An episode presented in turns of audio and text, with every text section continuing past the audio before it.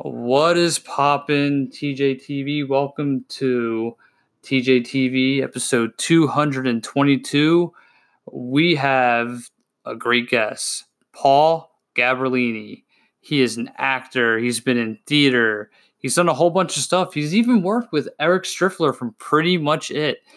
Uh, we talked about a lot today. Um, it was a really good episode, and we didn't really touch on his career. We did talk about his career, but we also also touched on other, you know, subjects during his time here on the show, and it was a really great interview. I mean, you know, like I said, all my interviews are really great, and you know, I learn about a lot of people, and I did mention that in the podcast. So, um, like always, if you're new, like and subscribe on Anchor.fm, Google Podcasts, Breaker, and much, much more. Go follow me on Gleason Photography and Videography on Facebook.com. And uh, we may have something coming soon to YouTube. Who knows? We're still working on that. Also, I do want to mention in uh, yesterday's episode, I did do a poll, and it seems 78% people have told me to post on Facebook versus YouTube. That's where they will watch most of my uh, content. So for some reason, people like my Facebook videos more than my YouTube videos, but we'll see what happens. So uh, other than that, we're going to go and send in the podcast, and I hope you guys enjoy it. So let's get it, guys.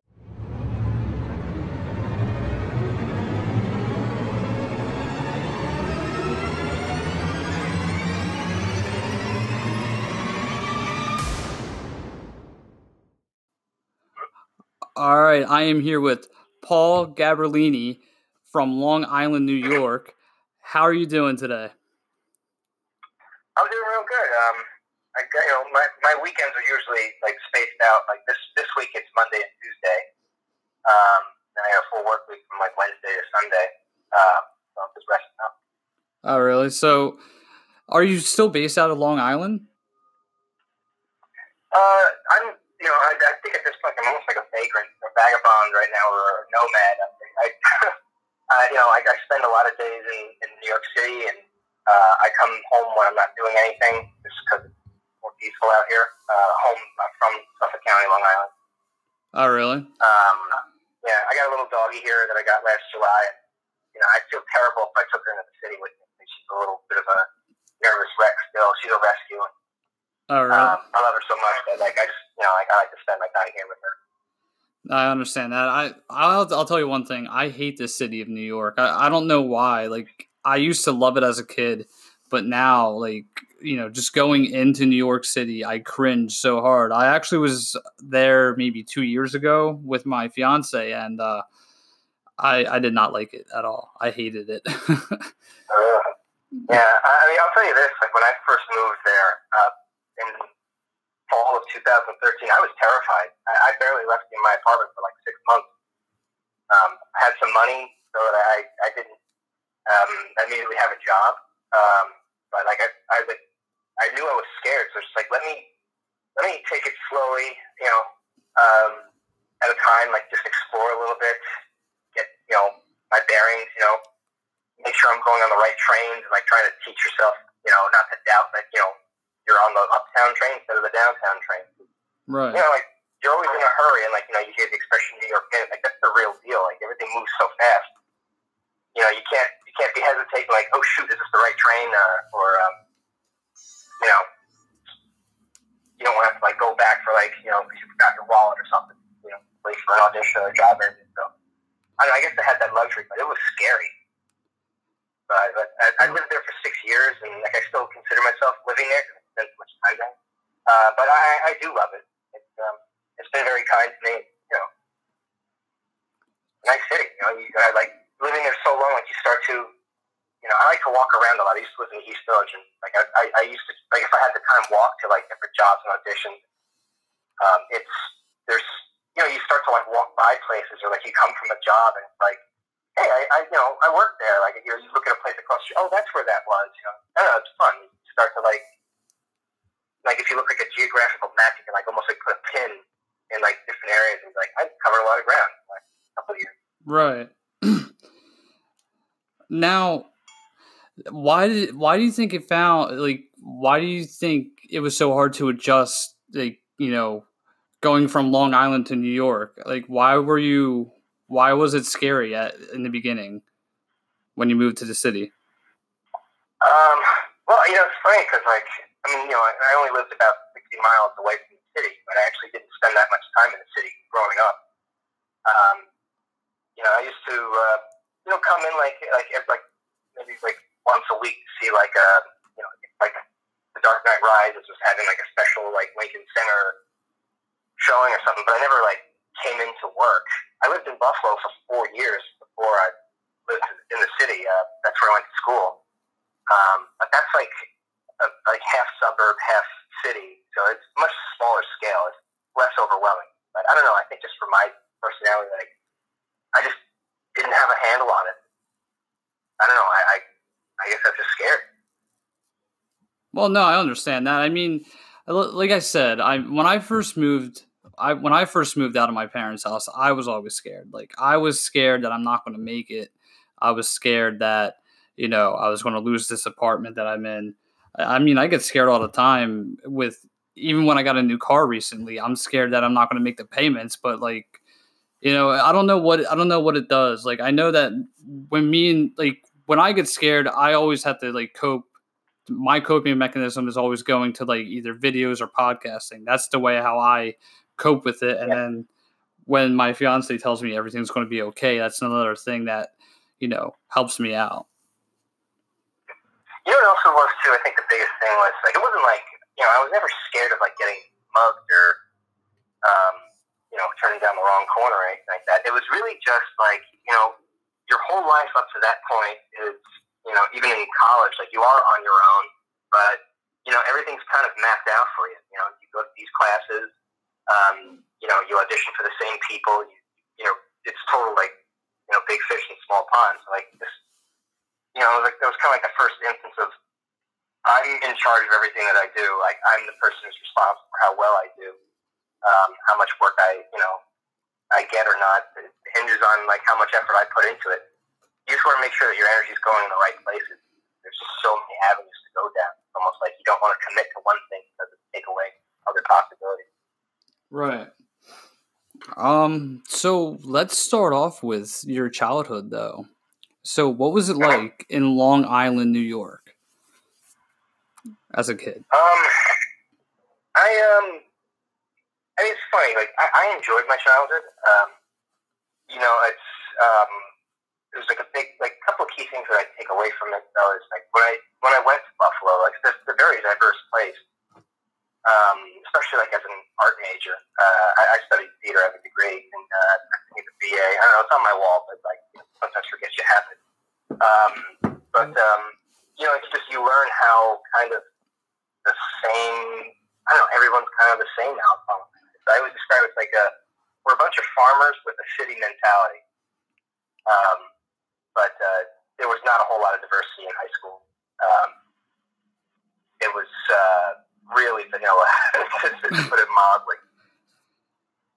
And that um, that was in Long uh, Island. I'm sorry. That was in Long Island. Yeah. Um, the other thing too is like you, you know you're growing up and you know, the, the, your environment, the, you know, your family, your friends, those kinds of people, you know, don't kind of subscribe to a similar mentality. And I don't want to say that it's, it's bad, but like, you kind of like when you take a, minute to like look back on like some of my own inhibitions and shortcomings and things that I'd like to work on about myself, you kind of like pinpoint like where you get them from. And Long Island has a lot of that. Uh, you know, we don't really talk about our feelings too much. Um, you know, kind of a lot of, a lot of. Uh, you ever hear the term machismo? No. Or it's it's basically just like macho. A lot of like masculinity. That's, um, you know, it's kind of like your proving ground. You know, a lot of, you know, like measured like on how much you can drink. Um, you know, how well you did with girls, like things like that. You know, like you kind of, you know, when I think when I started after I left, like that, that kind of stuck with me. Like you kind of like learn that like there are other important things in life that you know. It was kind of like how much you can lift. So you lived. That's my experience. I don't want to say that's all of Long Island. So that was what it was like in like high school when you were there. Like how much you can lift, how much you could drink, what kind of girl you can get. Kind of, yeah. It was, it was it was measured in that a lot. Um, I, I didn't really. I mean, I, I think like because you know, just when you're that age, peer pressure is such a strong influencer. Um, but I always felt like some sort of like resistance. Uh, I did well. I had a lot of friends, but um, you know, the, the quote cool kids, uh, I kind of had a hard time relating to. So I didn't really hang out too much with them. You know, I thought that that was a problem with me. But um, um, you know, in retrospect, like I'm glad that I didn't compromise certain things to, just to like have more friends and like feel better about myself.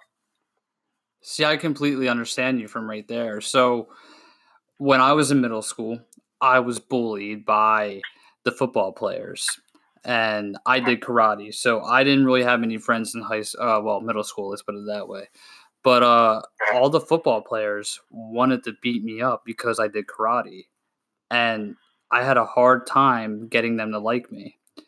Now, once I hit high school, my sister, which I'm kind of grateful for in this sense, she she graduated when I left eighth grade. So when I got into ninth grade, I was the coolest. I was the coolest kid because I was friends with all the seniors and the juniors because she told everyone to take care of me. But uh, middle school was like a rough time for me because I got bullied a lot because I wasn't part of the cool kids.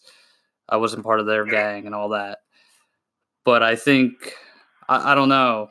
I think once I, you know, opened my mind more and started like, you know, becoming more confident with myself and stuff, I, that's when I gained more uh, friends and popularity, which I wasn't even really popular in high school at that point. I just knew everybody because of my sister. Yeah.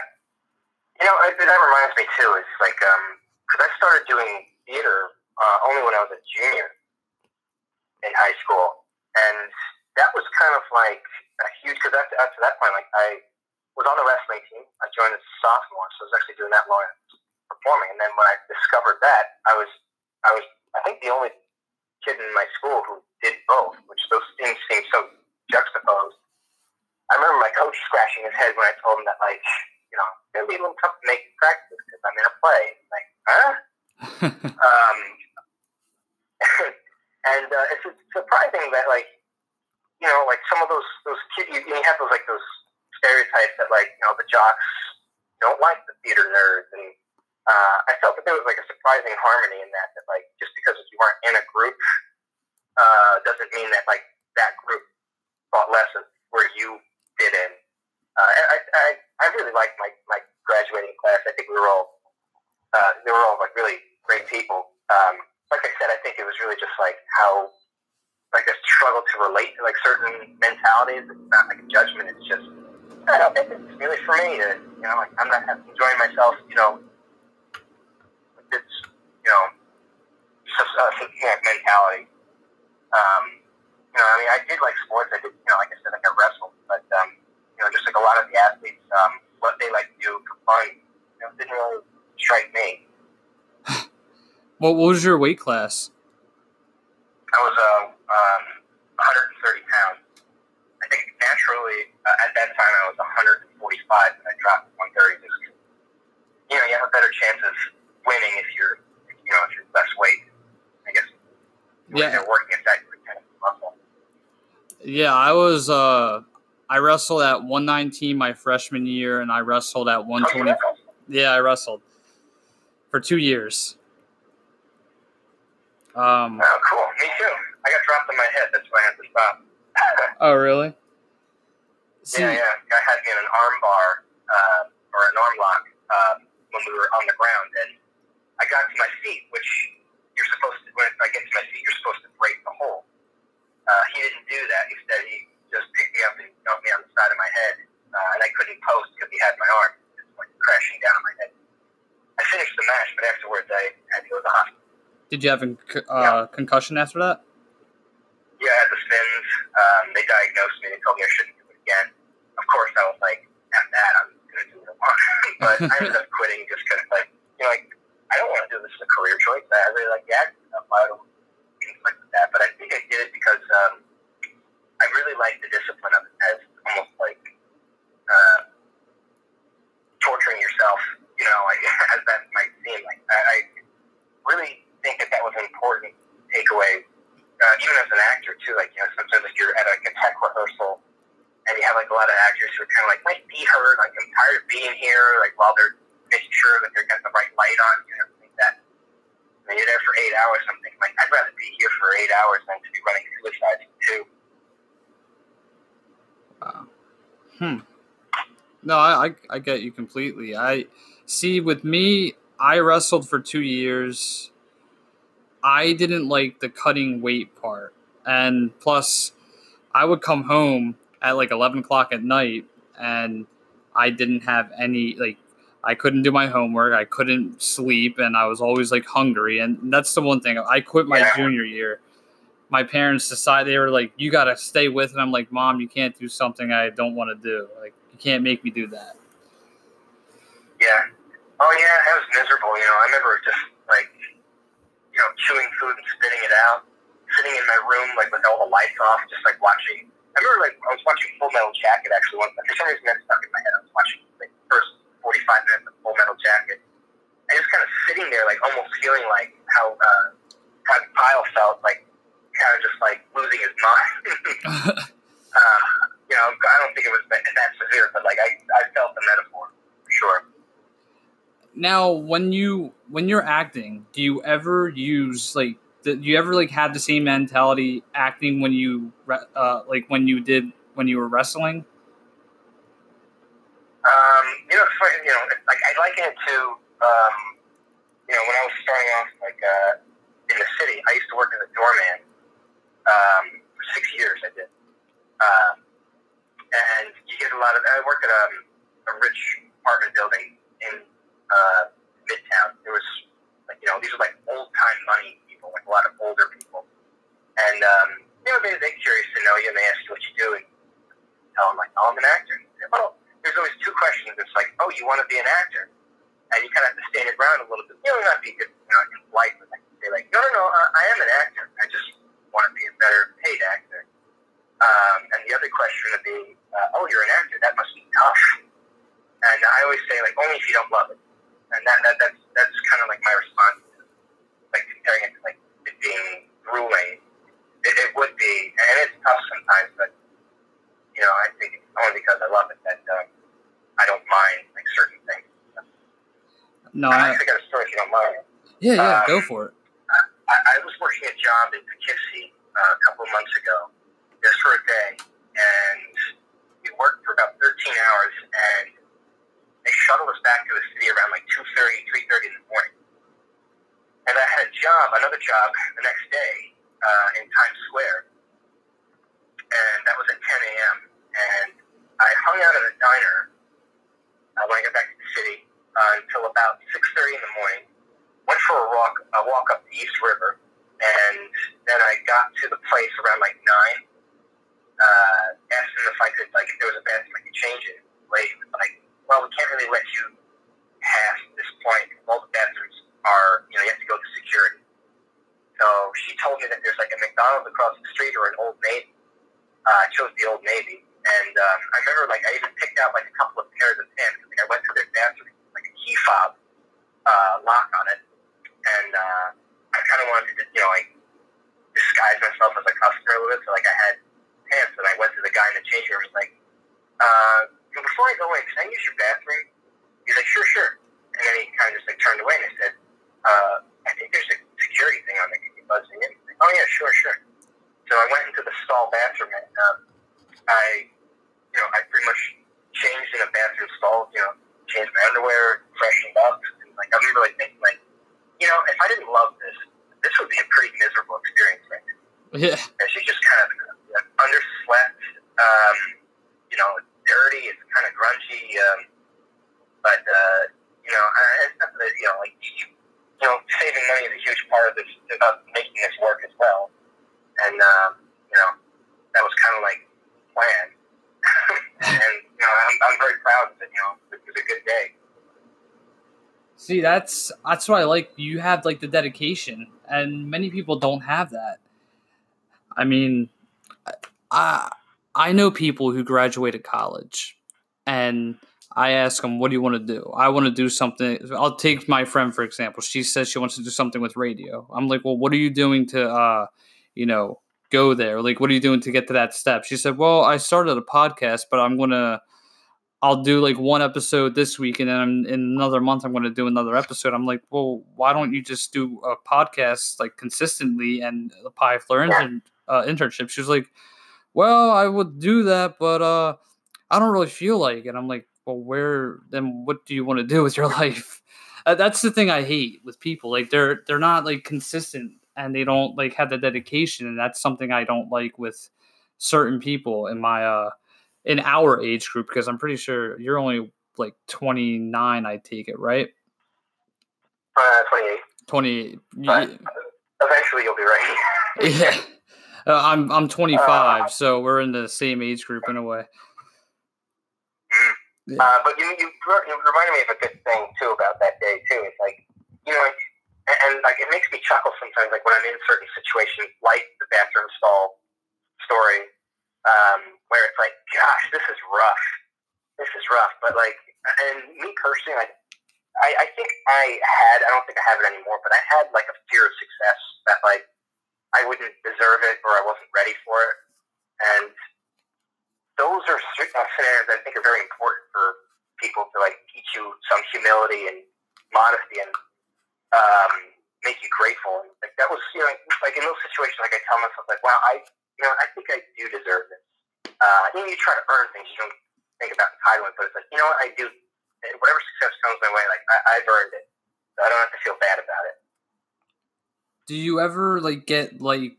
Uh, have you ever been talked down by your parents when you told them you wanted to be an actor, or did they support you in every way possible?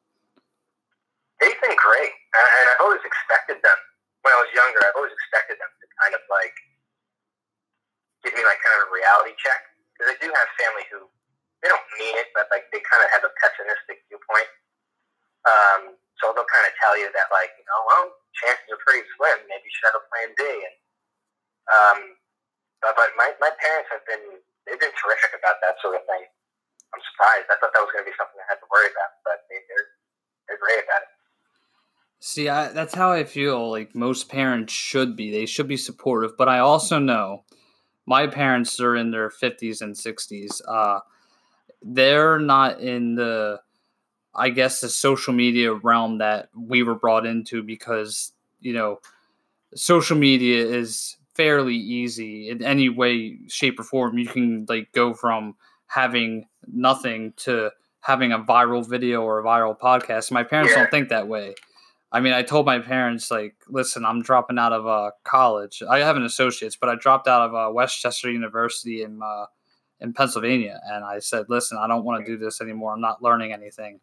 And she's like, my mom said, what are you going to do? And I said, well, I want to do something with either like radio or you know become a YouTuber. She said, that's impossible. You can never become a YouTuber. I'm like, I'm like, mom. I was like, it's not impossible. I was like, it's going to take a, it's going to take a while and my dad, he, you know, he's pissed that I didn't, you know, finish my uh, career at school. But it's just like I wasn't learning one thing. I learned more from doing a podcast than, you know, going to school. And you know, with what was the, your major?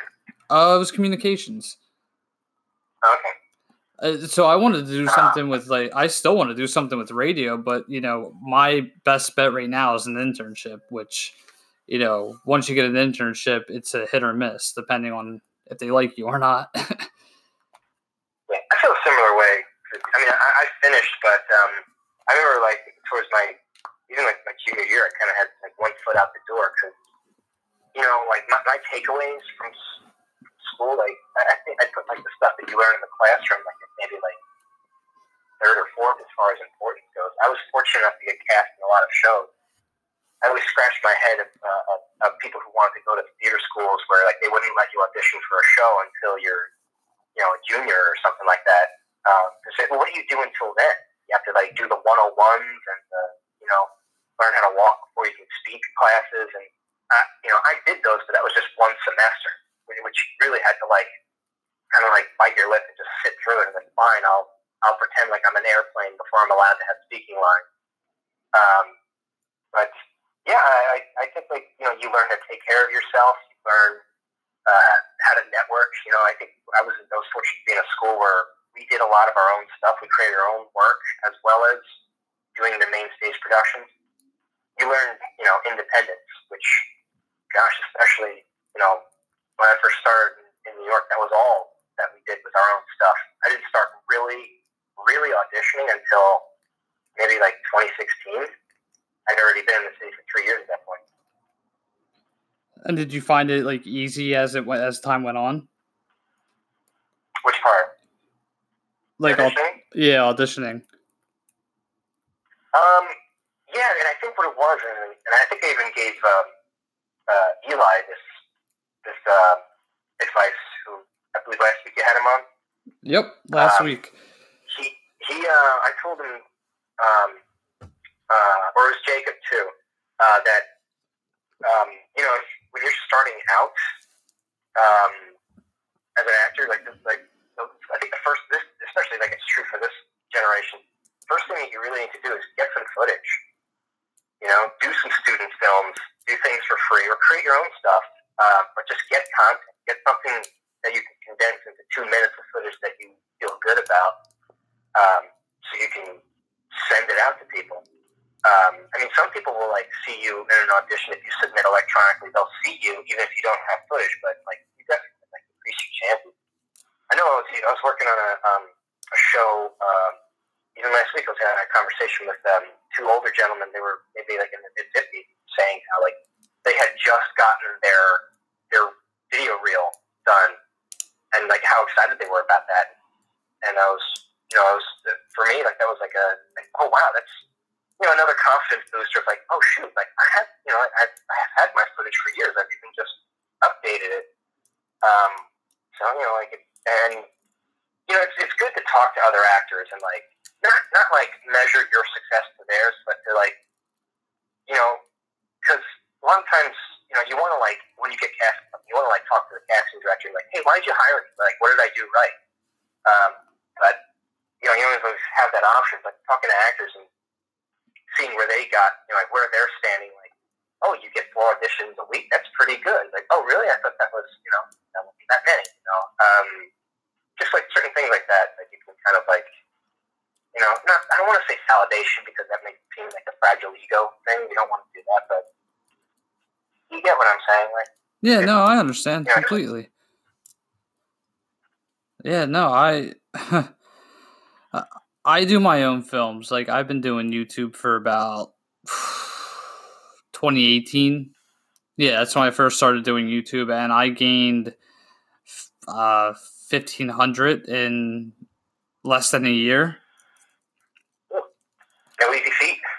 Yeah, I mean, and that was just because I was copying other YouTubers, but now the YouTube game has changed so much. It's like I quit for a little bit just to do my own personal stuff. So I I did a series. I'm working on a series, a scripted series right now, and uh, I'm filming the final episode tomorrow. But I would post it on Facebook. So I did a poll on uh, I did a poll on Instagram today asking should I go back on YouTube or or where would you watch my content most on like Facebook or YouTube and like everyone's saying YouTube and even like you know uh, people personal friends of mine are like dude you have like 1500 subscribers why don't you just like try to go back on and like do something different with your channel to make it grow so that way because apparently YouTube is a better outlet than you know most uh websites nowadays because Facebook, I have the views, but it's like I'm not getting anywhere with it.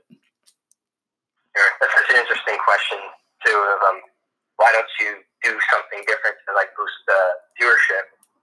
You know, like uh, for me, like because because I did YouTube a lot, like in the early 2010s with uh, Eric Striffler, um, and um, I know he got a lot of that. He actually made a lot of like business choices that were kind of like alienating some potentially some of his viewers, but you know, like long run, it's like a good choice. But like I know, like for me, like the question, like some of the absurd questions that you get from pedestrians, like you know, it goes back to that, that like, oh, you want to be an actor? Oh, that must be tough. You know, like certain like pedestrian questions that you get, especially like when you're not doing as well as you'd like to be.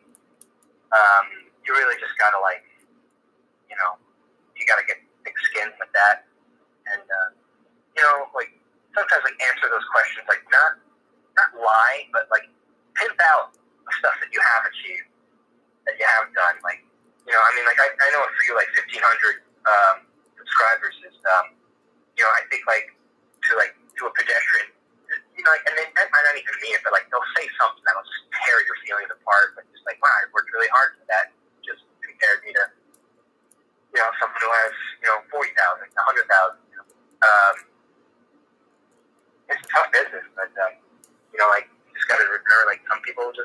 what you're doing. Like I, I go to like you know I, I go to a wedding and I see family. Like they'll they'll ask me something like, why don't you do a soap opera? You know, I'm like sure I'll just walk in and say I'm here to work. You know.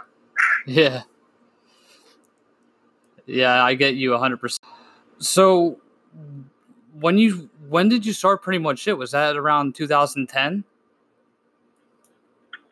Uh, I don't remember when uh, Eric changed the name to pretty much it. I mean, I, you know, I was there when he had the idea, but um, uh, I was there when it was uh, Eric with okay, Eric's just with kids, uh, and we were just like doing like movie reviews, like a short film here and there. Um, when it became pretty much it, it was much more structured. Um, I was doing, um, yeah, because I was in college when he started that, um, so I was less involved than I used to be. But uh, I used to do um, classic movie reviews on the channel, which wasn't the most popular segment because it wasn't covering new material. Um, but uh, it was good. It was, it was fun for me. Um, you know, I'd come in like on like a you know a Thanksgiving break or something like that, report like ten of them, and he would just release them over ten weeks. So, um, so I, you, really, I really enjoyed it. I'm sorry. I just, I really enjoyed the process, and you know, like I would watch some of those videos back and kind of cringe at like how much I stuttered and stammered, and uh, how much he had to edit around me because I couldn't like say two sentences together without like pausing or like trying to remember what my next thought was or you know, whatever. You know, we would never script these things, of course. We would always try to just like you know, bullet notes and um, look down every once in a while at them. But um, you try to like make it fluid and you know keep your eyes on the camera. But you know, as as like I lived for a couple of years, like I got better. Um, and not that like I knew that I wasn't like I'm not gonna like make a career out of this, but this is like certainly something that I can do to get better. So you and you said you started around when he did Eric with no K. Now I grew up watching him. Like I remember I was looking up something and I came across this channel and then that's when he started pretty much it. So I remember the first like time he made pretty much it on YouTube and started his first YouTube video. I followed him for about I want to say like maybe 2 years and then for some reason I stopped. I don't know why, but I know it, like everybody the whole format and a lot of people that were on pretty much it they all either left and did their own thing and now it's only eric and i believe jacob? Is that yeah. Yeah. I believe it's only those yeah, those two now. Yeah uh, well i remember um, like uh, the other jacob uh, and mike peterson uh, they uh, i know mike moved to the midwest Jacob had his own um, gamer channel. Um, and it was the same because we were doing uh, Pity Applause, which was an extension of pretty much it, um, for, gosh, I think like, like three years. Um, and we stopped that when, uh, you know, like it wasn't making a lot of money or any money. Um, artistically, I think it was the best thing. Um, and I think we were really close to something, and it didn't end on the best of ways, but um, I think even at the time I was thinking like, you know what, this is probably what should happen because we were all kind of like starting to bicker a little bit, and I think we all wanted to like do different things. One of us wanted to like wanted to get married and you know actually make some money. Um, I, you know, I, I remember like I was like I used to do like a lot of like I still do like I make like to do lists, get done, this and that. I would do one for for the month and one for each week. Um, and I remember like looking back at those and like the things that I crossed off of those lists that I got done were usually the things with Pity Applause. Like get these props, get the set list together, um, you know, shoot this scene. And I would look at the things that I didn't get done, like, you know, call your agent, um, submit for stuff, you know, things that are like what I ultimately want to do. But if I don't do them, I'm going to suffer. So I can kind of like put those things off to the side, do the things that people are, other people are depending on you for and that can make you resent a little bit, especially like when you're not being um, appreciated as much as you think you should be. Uh, I mean, I don't want to talk bad about Pity Applause because like those are some awesome, awesome times, um, and it was it probably ended when it should have. Uh, but I think that's why like Eric is kind of just with Jacob now, um, because you know like it, it, I don't I don't think that I don't want to speak for him, but I don't think like a lot of like his companies his decisions are, are made terribly by what he, you know, you know, he never fired anybody. I don't think. I think it was just like people, you know, they start to move on. Yeah, and they wanted to do their own. I mean, I I agree with that 100. percent I I I had the same type of you know uh, mentality that like Eric has essentially. So like I you know I hired people on for the acting gig, and even I've had people who were going to on my YouTube channel that told me they're going to be with me till you know we make it big, and then they just you know moved on. They either got tired of me, to be honest, because I'm kind of a when I when I direct things, I I get a little violent, not like physically, but like if someone says like, "Hey, like you know, I'll be there to help you film this week," and then they don't show up because they're busy like sitting at home like playing on Snapchat or something, I get pissed off and I you know call them out on it, and they don't like that. That's the thing I'm working on. But I mean, a lot of people have done their own thing and left and went to school and stuff, and you know now it's just my fiance and I and maybe my cameraman who, you know, he he helps out sometimes too. But it's just I rather have like a core group to you know film when you know stuff needs to be filmed and stuff. Yeah. Well, you know, like you, you get into show mode. You know, like I mean, you know, whether it's filming or live theater, like you get into sort of show mode where, you know, like whether it's whether you're panicked, stressed, or you just need to tell the gang like, hey, let's knuckle down and get to work. Um, you know, you get that way. You know, like sometimes people take it personally, and um, you know, I, I've certainly like made my fair share of enemies by, you know, I like I don't want to. I don't want the show to suffer because you know you want to have a drink behind the scenes. You know. Um, I don't know. Like it's, it's it's you know like it's nothing to regret. I don't think. Um, you know, you, you learn to deal. You know, or you learn to like handle it better. But you know, over time, um, you know, you, you're grateful for those things. And uh, I, I love every argument I've ever been in another artist because, like, you know it, it tests your uh, how much you really believe in your philosophy. Uh, you know how, how willing you are to stand by that, or, or how much you're just pretending to you know take it serious. Yeah, I mean, I I had a friend who he's been in maybe one or two of my videos, and he played like I would always like, say like you know like and subscribe to my channel. We're going to throw bangers on it, and he would always say you know that's not the way you talk so uh, you should you should just act like your normal self and you know you shouldn't post clickbait uh, clickbaiting uh, videos anymore so i just said all right whatever. I shrugged it off and then i made like a status on facebook saying that like i want this career this to be my career. I want it to be fun on youtube. And uh, he said something around the lines like it's not fun if you don't work for what you got, and it's because like I had a shitty editing software. So we got into an argument, push came to shove, and uh, he told me that like he's going to beat me at my own game. He's going to start his own uh, podcast and whatnot, and pretty much we were in like a little competition, but now it's like I'm on the leaderboard and he's falling way behind from it. Yeah, um, definitely don't want to be an artist with malice. yeah. Um, you know, that, I don't think that's there's anything that person could take out of that. Um, I mean, it's okay to be angry, but um, you know, to like do anything in spite of somebody. With you know? yeah, no, I understand that. I mean, I wasn't really even angry at him. I was just like, he just got mad at me because he didn't like the way I. He didn't. He didn't want my videos to be something like every YouTuber does, which every YouTuber, in my eyes, they either copy off of somebody or they copy off of a TV show.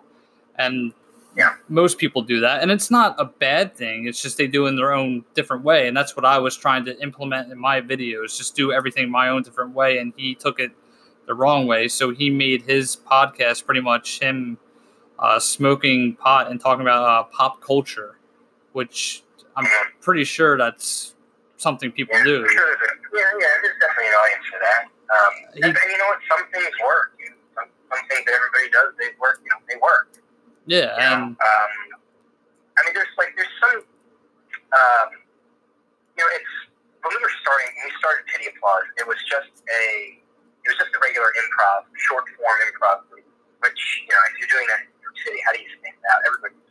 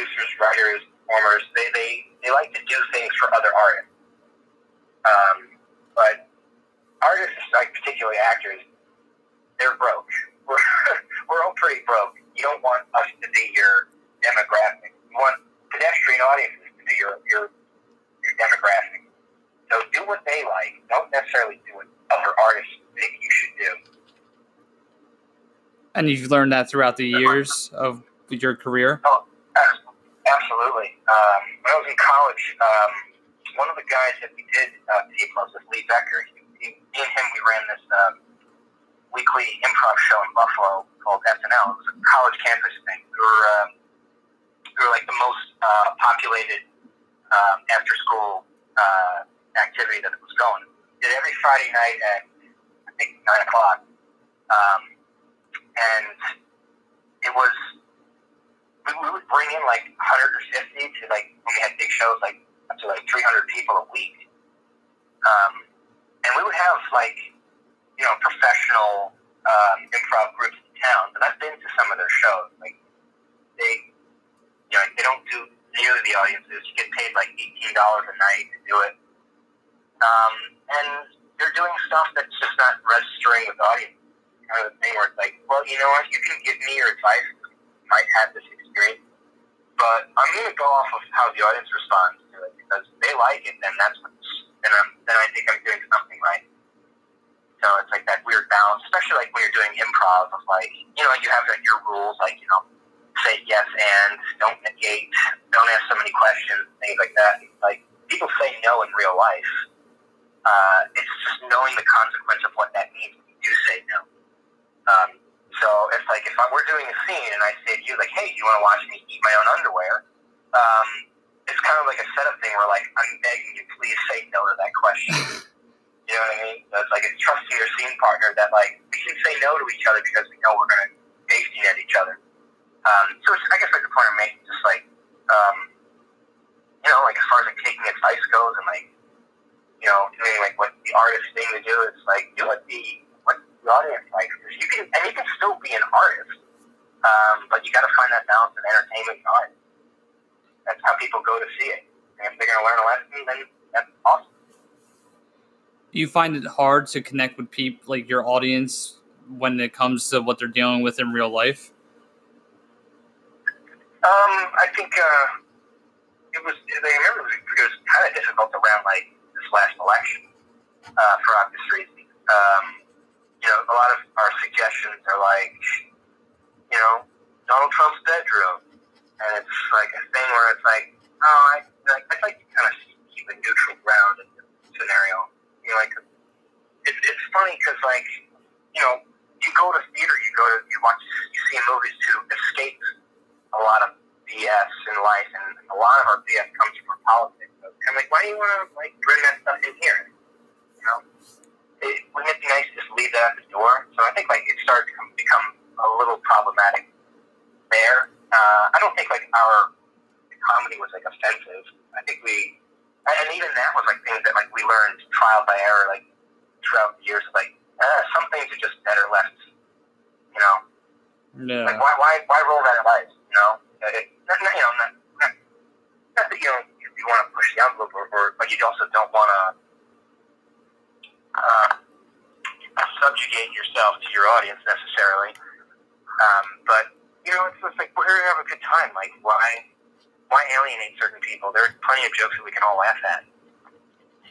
Exactly, and uh, see, I just the whole with growing up with in our generation, like me and you are in the same generation. Growing up in our generation, we never had a debate, a presidential debate where it got so violent, where riots and protests would happen every single week, and I, I always have to, I have to turn it off because I hear it you know, living at my mom's, I would hear it every day. And, uh, you know, movies and videos are many people's escapes, but a lot of people, they will put like the presidential debate in a TV show like American Horror Story, for instance.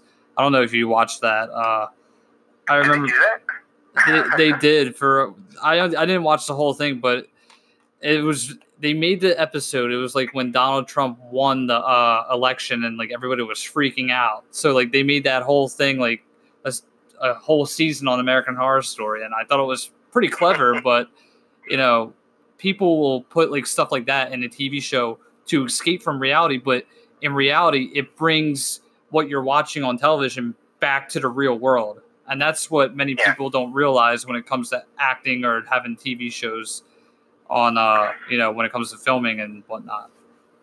Yeah, and of course there's the phrase art imitates life, so you know, there's a balance. I don't think that like, you know, everything should be um, exclusively, you know, don't talk about this or whatever. But like, I think there has been like a shift in a lot of the arts, and I call it soapbox theater, where um, you know, like movies and theater, they'll sometimes they'll they'll do a piece, and you know, like if here's a, if you're a storyteller, um, and you have a lesson that you're trying to get across in a piece that you're doing. Um, if you're so right about your message, it'll come across.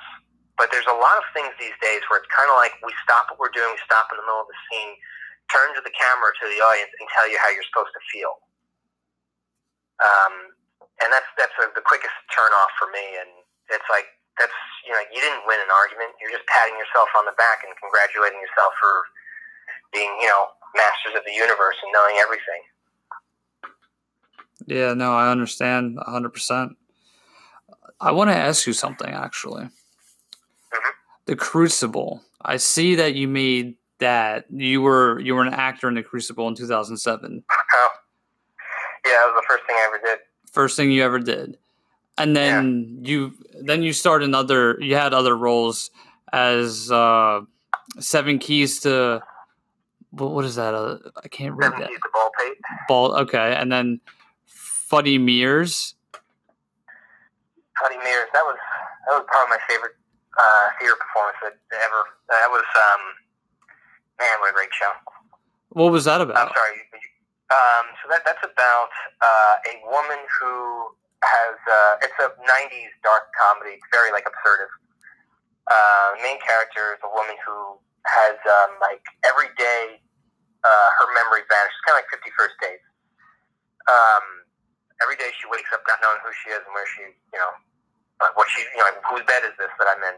Uh, I played her husband, um, who's kind of like this Mr. Rogers type, um, you know, wholesome guy who just wants everything is perfect family. He has a stepson who hates him, uh, and she gets lost. Her her brother, who's a convict, comes in and like sort of kidnaps her, and it's like this, you know, there's this great um, situation comedy of like finding her and these, these weird characters. It was really terrific. But like my biggest takeaway from because I was a sophomore when I was doing it, and, and uh, my stepson was my best friend, uh, Lee Becker, and uh, that was just a scenario where um, you know like just the laughs that we were getting from the audiences. Uh, I know like we were two characters who weren't like we didn't have like a gimmick. We didn't have like a, a speech impediment or like a funny accent or like anything that we're, we were just two characters who were just hinging on like our delivery of jokes. It just I don't know like you just the chemistry with a scene partner. That was just I just love that show. Do you still have chemistry with them, like Offset and all that today? Boy, he's my best friend. Um, I'm, I'm the best man at his wedding. He's getting married in October. Uh, we've been friends for 11 years now. Um, he was, you know, he was my uh, my third partner in Pity Applause along with Eric. Uh, he was my guy when we did uh, our improv show in Buffalo.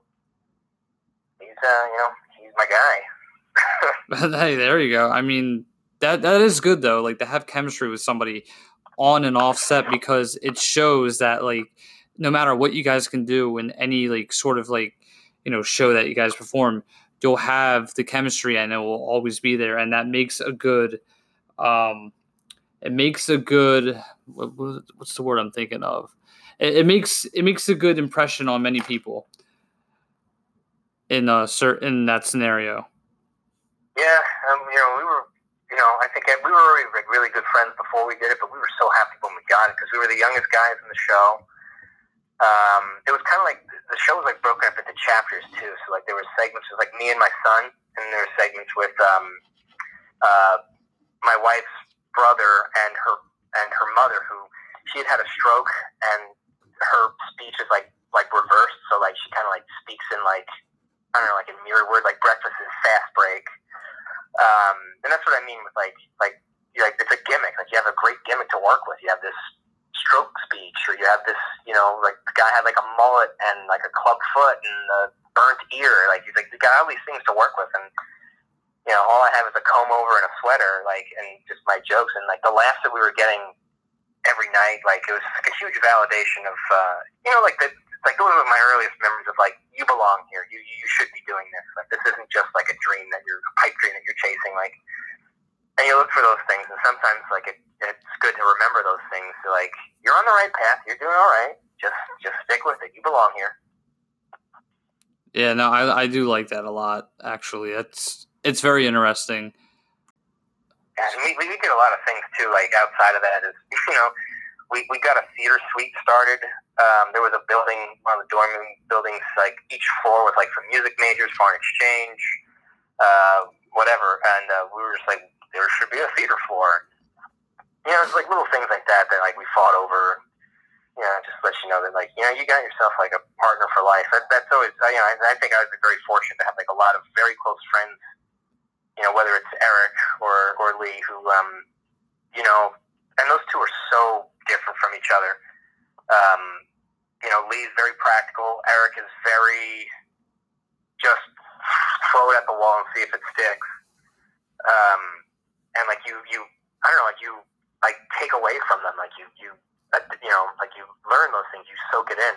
So it's just good to have people like that around you. And like, you know, I can thank them, you know, particularly Eric for like having a, a lot of footage for a video reel, which, you know, like I didn't know was so hard to get, you know, but, you know, when you have someone that, you know, who's got an audience and a following, he's, you know, he's a very creative guy, like, you know, you can make some really good stuff independent of yourself. And if you want to like, you know, if you want to do movies, you want to do TV shows, like you, that's where you, you start there and like you build up a library for yourself and then you can show people, you know, casting directors what you got, and I think you'll get more chances.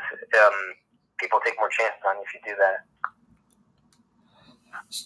No, I, you'll be ready too. you'll be ready for it. So now, how long have you worked with Eric?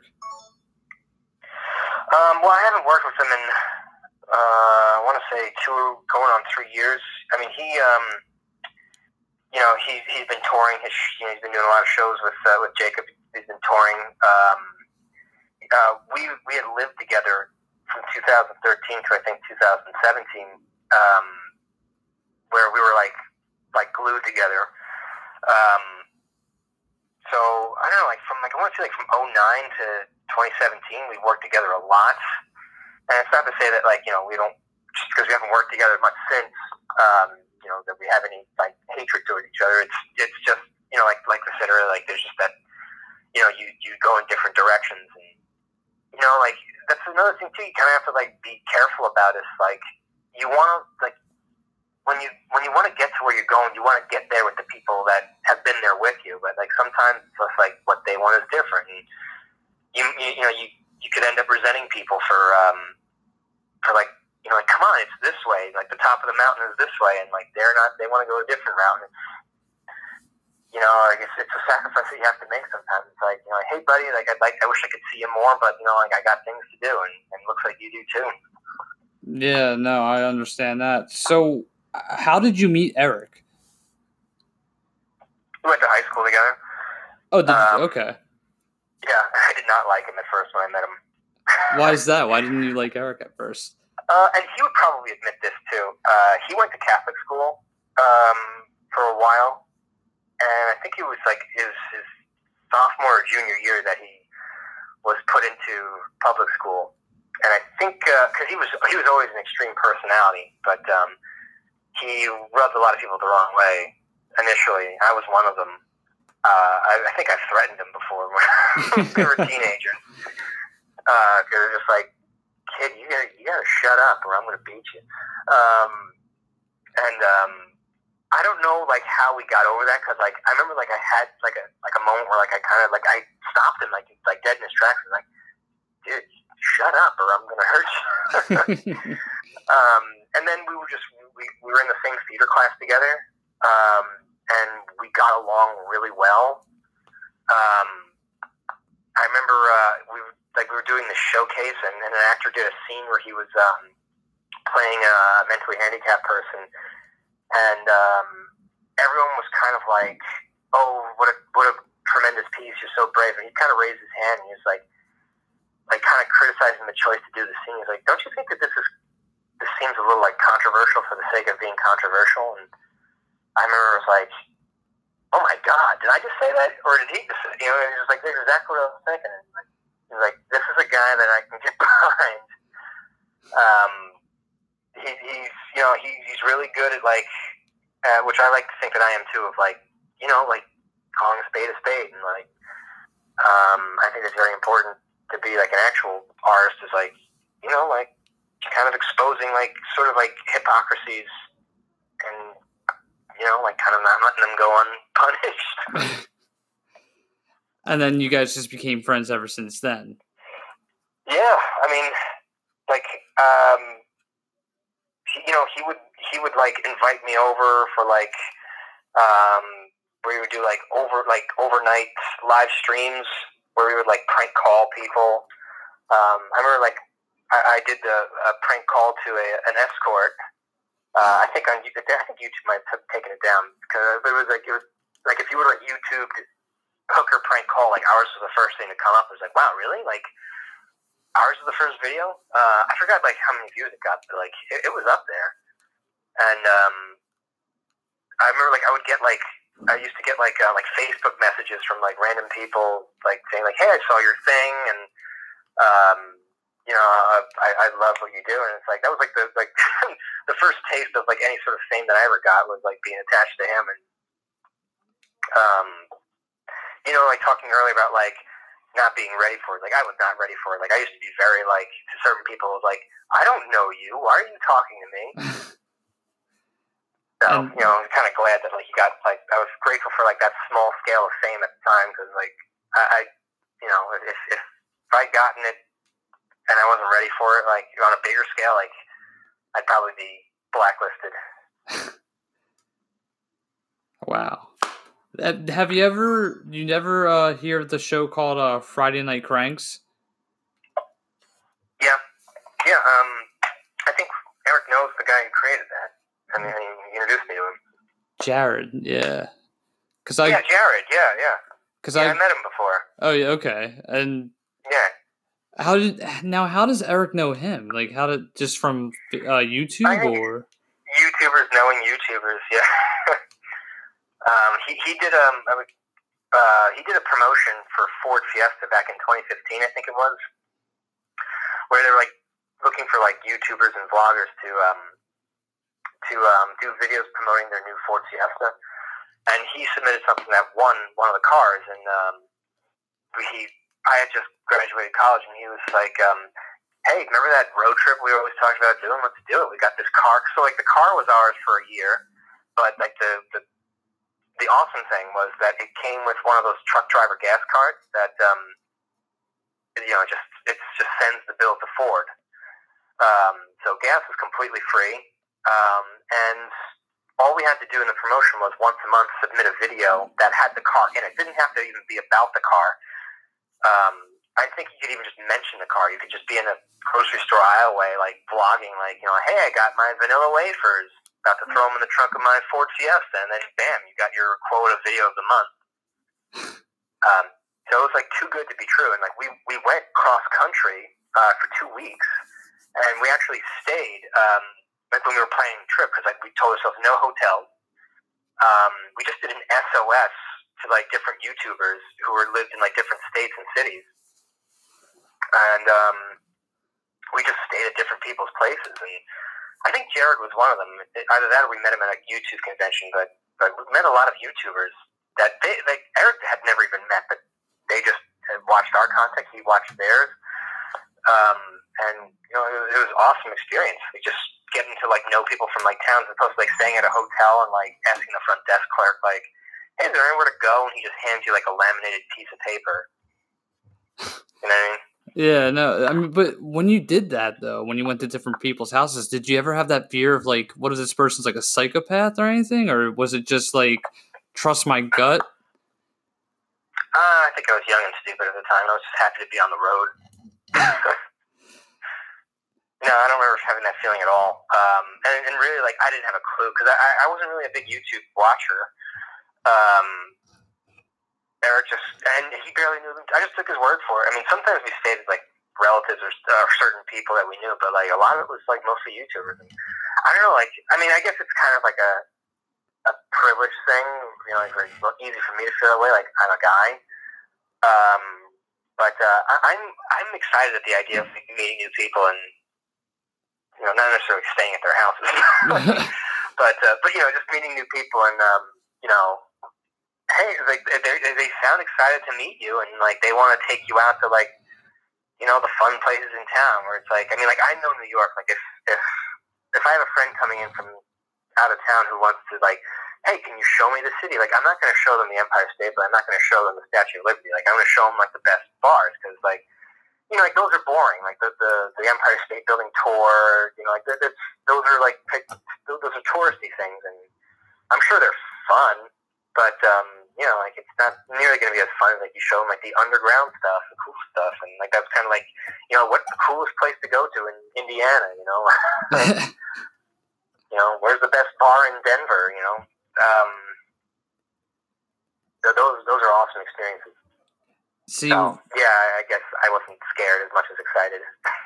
I mean, I've been to California and I only visited maybe a few tourist sites. I went to Santa Monica, um, Venice Beach, Hollywood, which is a shithole. I never want to go back there again.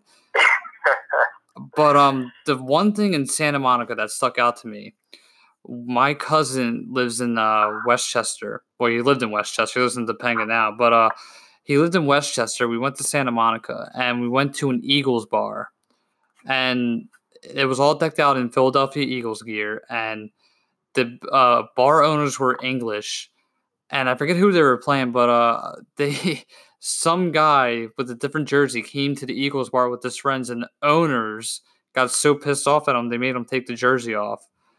So, so just imagine like we're sitting in the Eagles bar watching the game at like eight in the morning versus eleven o'clock, you know, East Coast time or however like whatever time it is here, and you know it was just really amazing. That's the one thing that stuck out to me was the Eagles bar.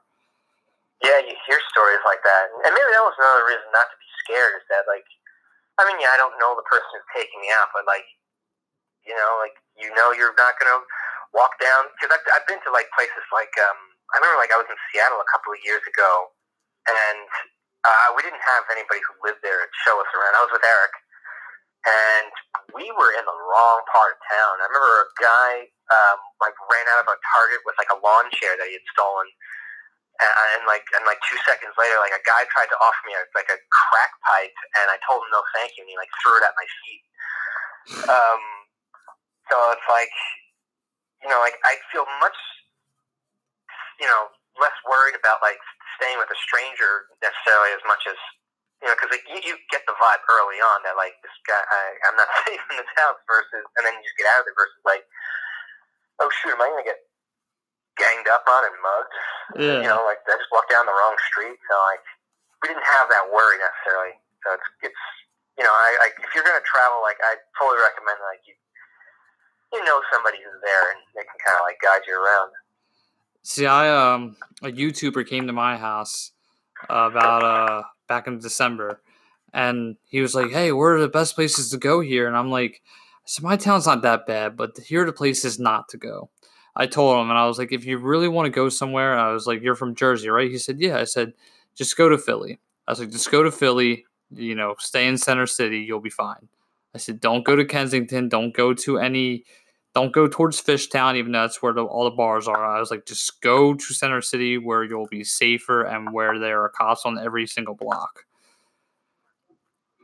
Yeah. Mm-hmm. I, I, and that's what I told him. I said, just don't go anywhere that I wouldn't go. because sometimes for my job i sometimes have to go to like the sketchy parts of the city and you know still to this day i go and i always tell my manager i'm like dude like you know i don't want to go here. And he tells me like eh, you gotta suck it up for once. Yeah i mean you know like i i you know I, i'll book jobs too that are like that they want me to go like i don't want to name names but you know like go certain places that like, yeesh, and what time is call? God, five in the morning. Like, I don't feel great about it. um, and you know, I, I don't know. I always end up going. You know, I, I remember like I had a job in Albany that um, they wanted me to be like at an airport at like four in the morning, and I had to rent a car and drive up there. Um, but like it's just like it's things like that. It's just like, all right, let's you know take care of me, God. You know. you know, like I, you know, because like it's it's just like that thing of like you know you're, you know, when you're starting off, especially like you can't really afford to say no to too many things. Right. Um, it's a tough place to, a tough position to be in. You can't really be too selective, and like sometimes you get put in dangerous situations. I'm not gonna, you know, like I, I would be remiss to recommend like anybody like, you know, if you're put in a position where like you need the work, but you but you have to be uh, called to a dangerous location. Like I wouldn't say take the job, but like just you know do your best to like research the area, research the people who are hiring you, and just you know make sure you're going to be taken care of. Make sure people know where you are, or like or you know. And I've, I've had a lot of these uh, circumstances where like I've had somebody come with me. Um, not necessarily like come to the job with me, but like you know, like um, like I, worked a job in, in Connecticut, and uh, buddy went there with me. Kind of did his own thing while I was at the job, and you know, it's you know, it's friends are a good thing to have. That's that's maybe like you know, I mean, it might be a luxury for some people, but like it's a it's a great thing to like to meet people. Like when you when you take on jobs, especially like if you're doing like background work for a while, like you're going to meet a lot of people. Some of them are like you know, kind of you know, background jobs like attract a lot of um, people who don't really deserve to be there not strong work etiquette sort of thing. Um, but like the people, you know, the good people that you do meet. I mean, like I know, like when I would work background, like I would meet at least one person who I would exchange phone numbers with, and then you got another person that like you can, you know, ask advice or like, hey, if you have an audition and you need someone to read for you, like they, you know, you scratch my back, I scratch yours. It's really like networking is like such a huge thing, and, and you know, one huge thing, you know, they, they say like it's about who you know in this business. Like, you know, I would like to like amend that and say like it's about who you get to know. That's important. And that and that's what like many people uh, have to like look look at when uh when it comes to being in this business. Yeah, it's good to have friends. I mean, you know, like on the other token, and I mentioned it earlier, like you have a lot of people who like, you know, you're at a job and like people will ask you questions like, oh, how old are you? Do you have an agent?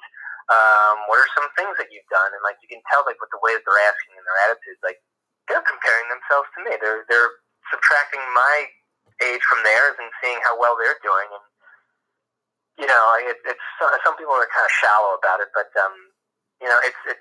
I'll tell you this, like you know, you know, you found a friend um, um, as an actor. Like when you meet another actor who can just talk about regular things.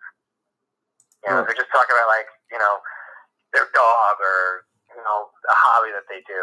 Uh, like if all they can talk about is, you know, the arts, the Oscars, you know, you know, it, it's it just gets a little stale. It's the same conversations, and you start to wonder that like they put all their eggs in this basket. Um, and and this is like my career choice, and like I'm like not giving up for anything, but like there are other things that are important too.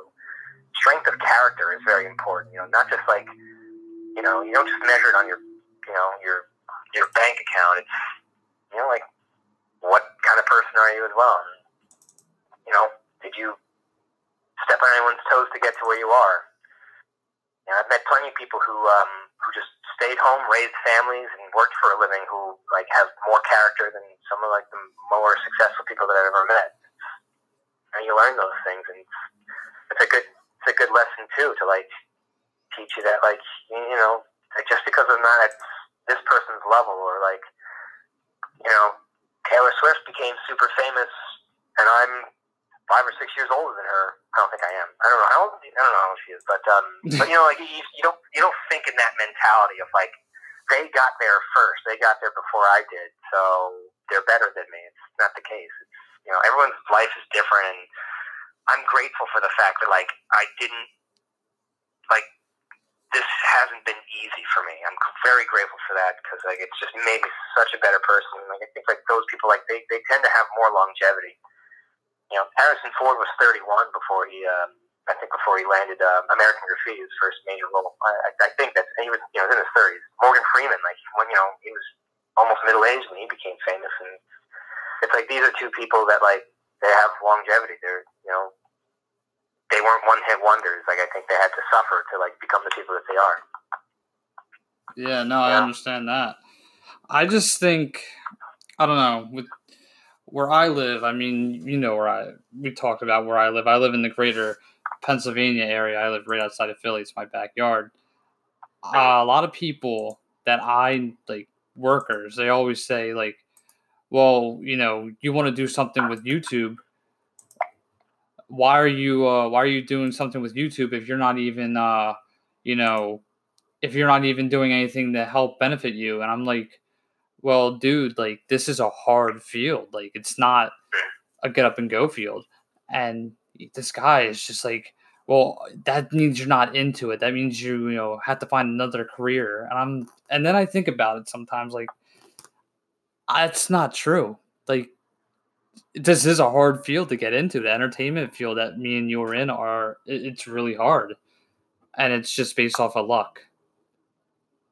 Yeah, and and you don't ever let anybody talk to you like that, um, and it's you know it's kind of a thing like um, anybody who's made something of themselves will never tell you that, that you can't do something because they did it, you know. So like you can too.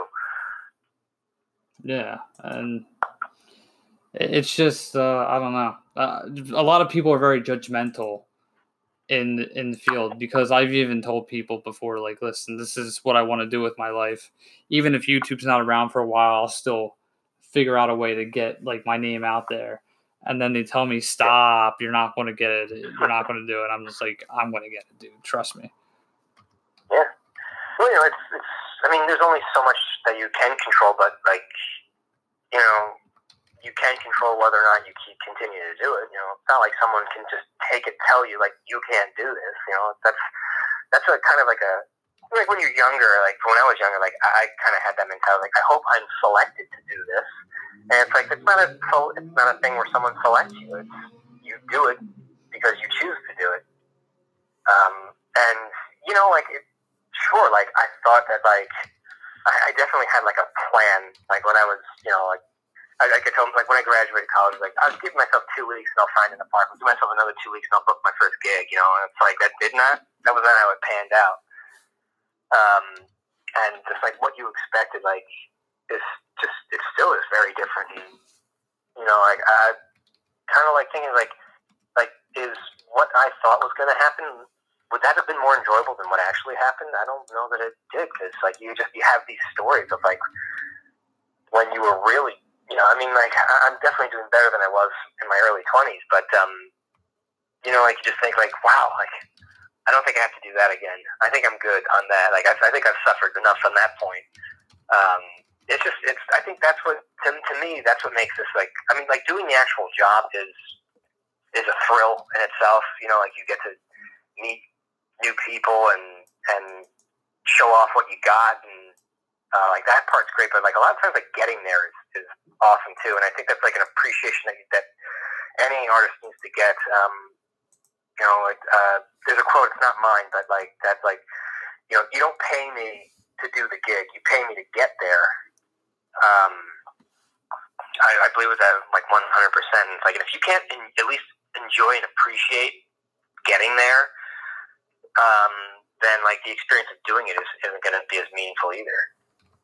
So like that really supports like the whole idea. It's like, is this you know, like while you're an actor, isn't that tough? And it's like well, only if you don't love it. And it's tough physically, but as far as like like mentally and emotionally, like it sure it used to be when I was a little more insecure, but uh, these days like I'm much more at peace with um, the fact that like you know I do everything that I can and and it works it, you know, you want it to work better, you know, and you want it like, where's that next step? But like, it's working. So like, just keep doing it. You're okay. no, I understand that. See, that's what I like.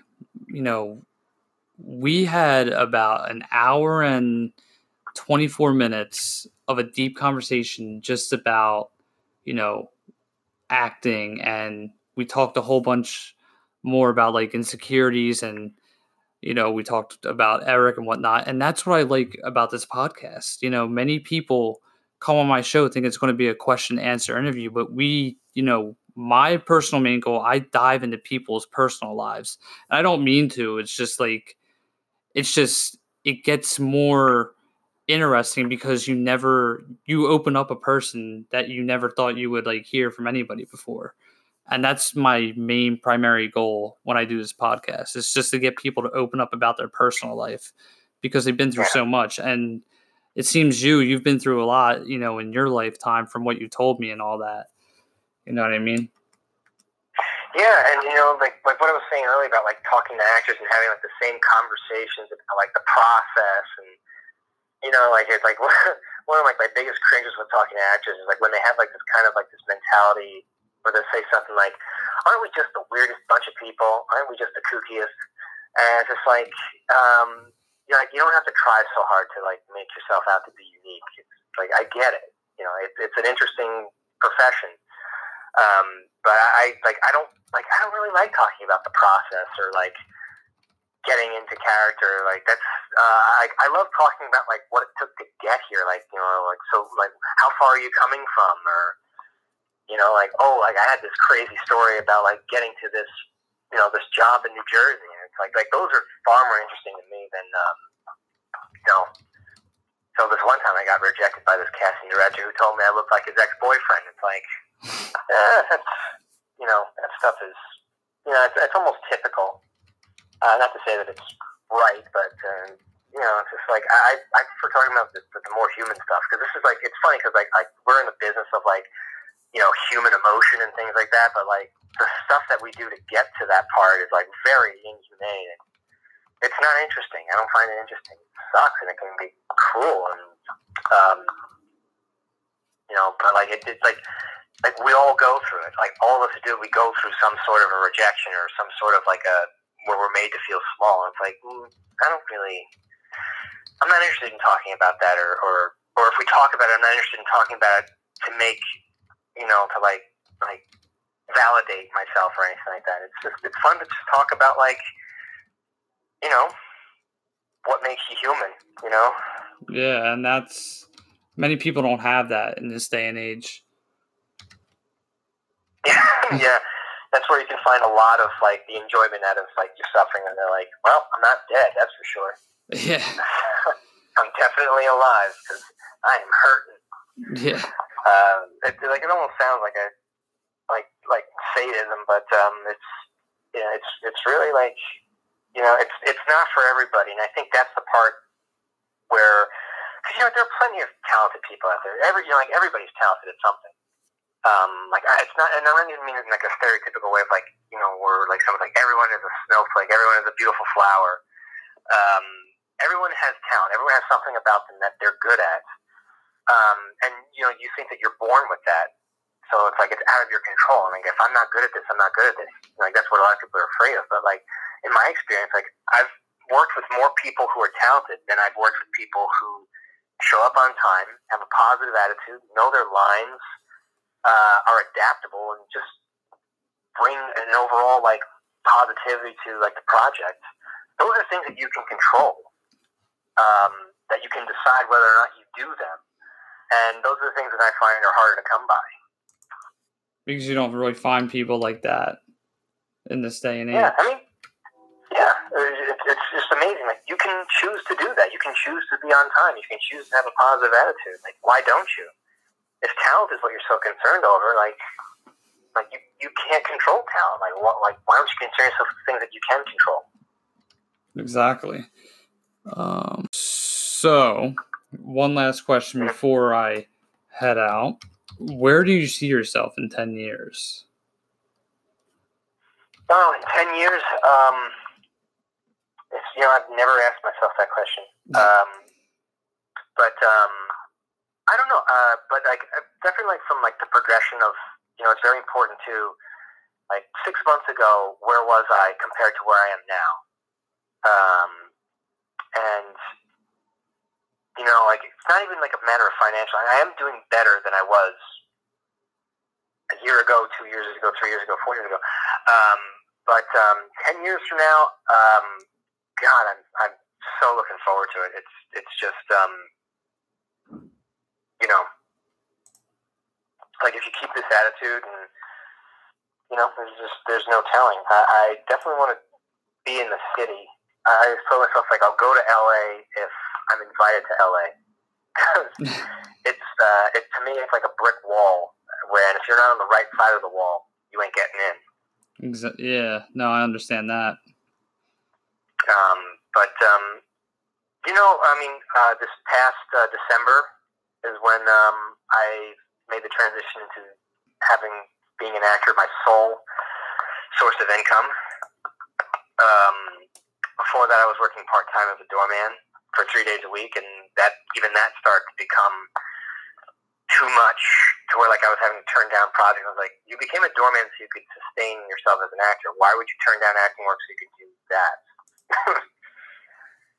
um, that was a huge step, and that was kind of scary. But like, working out, and it's not something I take for granted. It's something that like I know that like I have to keep on.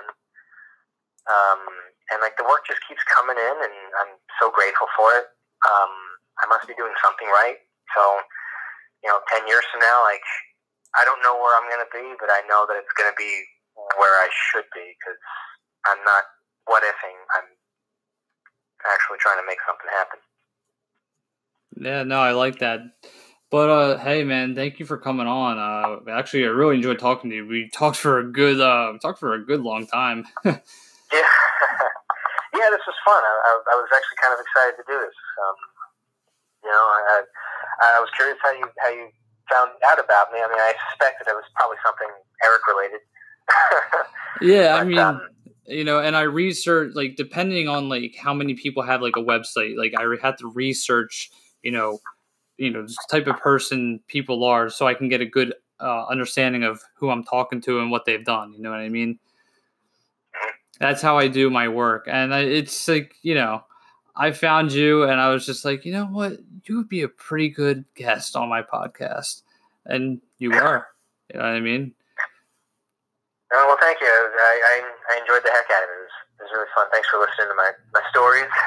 Oh, no um, you know, I'm, I'm glad to hear about your stuff too, and you know, Um, it's, it's always fun to see how much you have in common with somebody who's trying to do, you know, I mean, uh, you're doing at least like something that's a sister or a cousin to what I'm doing.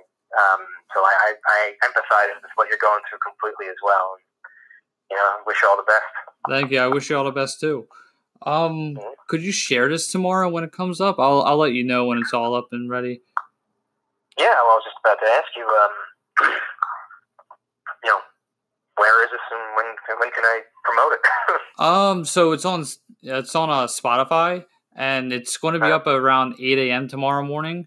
So that way, you know, you know, if whatever time you get up, I'll send you the link. I'll text it to you. I'll text it over to you tomorrow morning.